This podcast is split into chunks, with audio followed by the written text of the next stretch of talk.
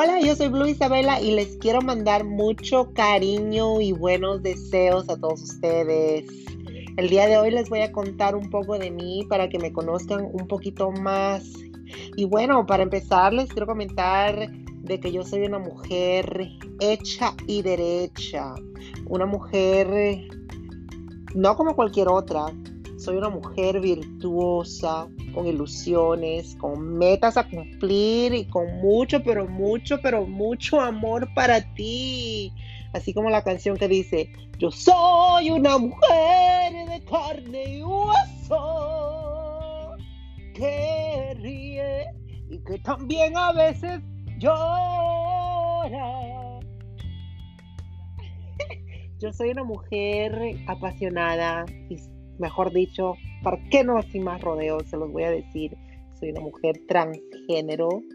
Sí, una mujer transgénero. Y espero de que lo que acabo de decir no sea de mucha importancia ni un impedimento entre nosotros. Porque ya sabes, estoy aquí para compartir mi historia y ser parte de ti. En este segmento también te voy a contar el inicio de mi transición y de dónde vengo. Pues hoy en día, ustedes saben, existe mucho odio hacia las personas trans, pero afortunadamente aún no vivo malos ratos y no me ha pasado absolutamente nada negativo, gracias a Dios.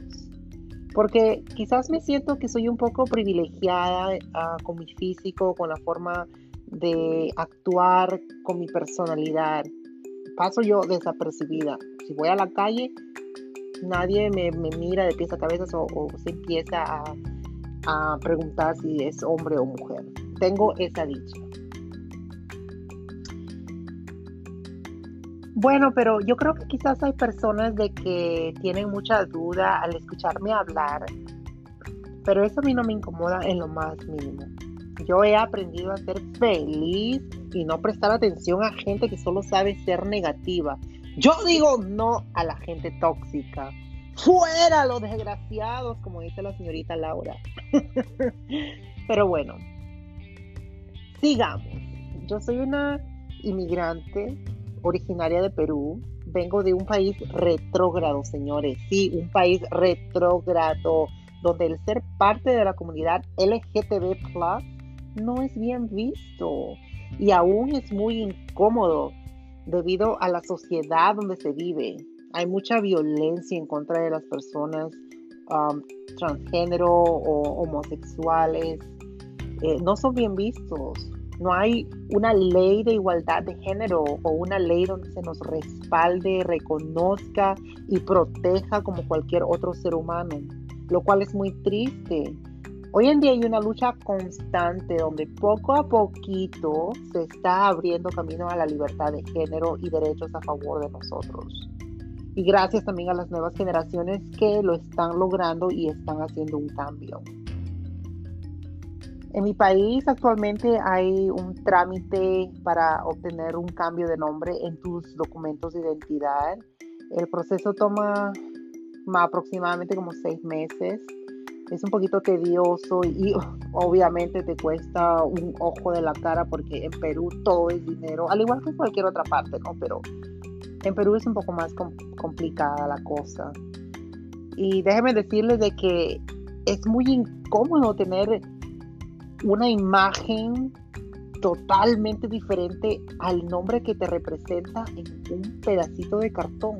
Qué tan complejo y, y tedioso es yo cambiar tu nombre para que tu imagen se adecue al nombre que tú deseas ser eh, llamada, porque si eres una persona transgénero femenino al masculino y viceversa, tienes que representarte como debes ser, porque es incómodo y humillante, es vergonzoso. Te lo digo por experiencia, pero gracias a Dios de que yo tengo la fortuna de vivir aquí en Estados Unidos y la situación no es tan grave. Y con lo que quiero decir, no me quiero salir más del tema. Yo quiero uh, dejar esto para otro, otra ocasión y te voy a contar cómo yo hice mi transición o me inicié, ¿no? Eh, yo inicié mi transición a los veinticuatro años de edad. Pero mucho antes de empezar, uh, yo tenía muchas dudas respecto a mi persona. Yo tenía mucho miedo, mucha inseguridad, muchas preguntas sin respuesta y que pues me volvían absolutamente loca. Es así que yo decidí buscar ayuda profesional y fui al psicólogo. Tenía que usar mi seguro médico de alguna forma, porque tanto que uno paga semanal o quincenal, dependiendo de tu empleador. Y así que, bueno, yo dije, me pongo bien los pantalones y pa'lante.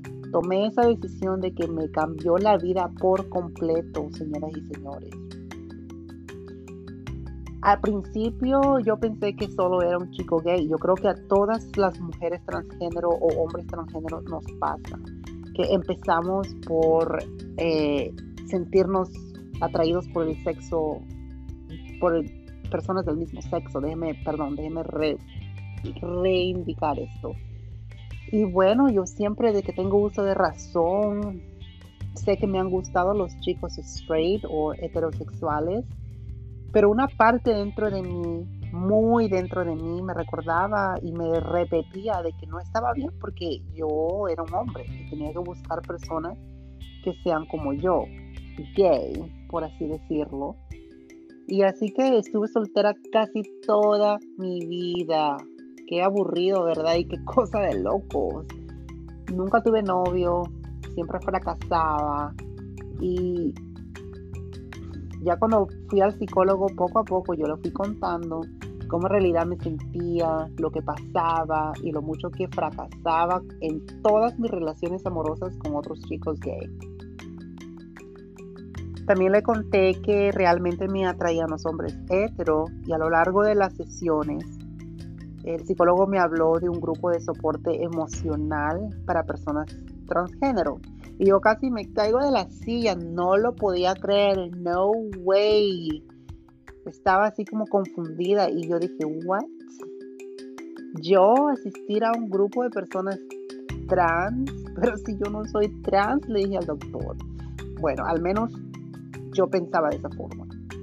Así que me tomó casi como una semana y media en aceptar mi realidad y darme cuenta de que quizás eso era lo que me pasaba, disforia de género. Claro, soy una chica trans, yo me dije a mí misma, ¿no? Y, y de cierta forma lo tuve que superar. Gracias a, a Dios y con la ayuda del psicólogo. Pero bueno, el doctor también me habló de todas las opciones que yo tenía. También me aconsejó y me dijo de que todo estaba bien, de que no tenía por qué temer, que no era la primera, no iba a ser la última, bla, bla, bla, ustedes ya saben. También me habló de un grupo de ayuda emocional para personas transgénero y que si quería formar parte de ellas, que las contactara. Bueno, a la siguiente sesión eh, yo decidí seguir su consejo y accedí a contactarme con la líder del grupo, Cintia, para luego asistir a uno de sus meetings. Y quedamos en encontrarnos en tomar uh, lunch o almuerzo, creo que era un almuerzo, sí. Y cuando finalmente nos conocimos, me di cuenta de lo afortunada que yo era. Y me refiero a afortunada porque no tenía muchos problemas, digamos, en, con mi físico. Eh, ella fue muy clara conmigo y me dijo muchas cosas que en realidad me sorprendieron y que me identificaban mucho con ella. Mis sentimientos y mi forma de pensar se fueron aclarando aún más. Y así que después de esa charla privada asistí a la primera reunión y wow, fue cuando yo terminé de abrir los ojos, se me cayó la venda de los ojos. El compartir con cada una de esas personas y saber la historia de cada una de ellas es impresionante porque cada una se... se se parece a la mía. Cada una de las historias de ellas se parece a mi historia. Y nos entrelazamos porque pasamos exactamente por lo mismo. Unas más afortunadas que otras, pero somos semejantes. Es allí donde yo decidí ser feliz. Yo decidí dejar atrás todos los prejuicios y el qué dirán. Lo que la gente piense de mí es irrelevante y no me interesa. no importan. Aquí la única que interesa soy yo. La felicidad y todo tipo de libertad no tienen precio. Bueno, al poco tiempo después yo empecé con mi, tra- con mi terapia de reemplazo hormonal, que en sus siglas en inglés es H R T.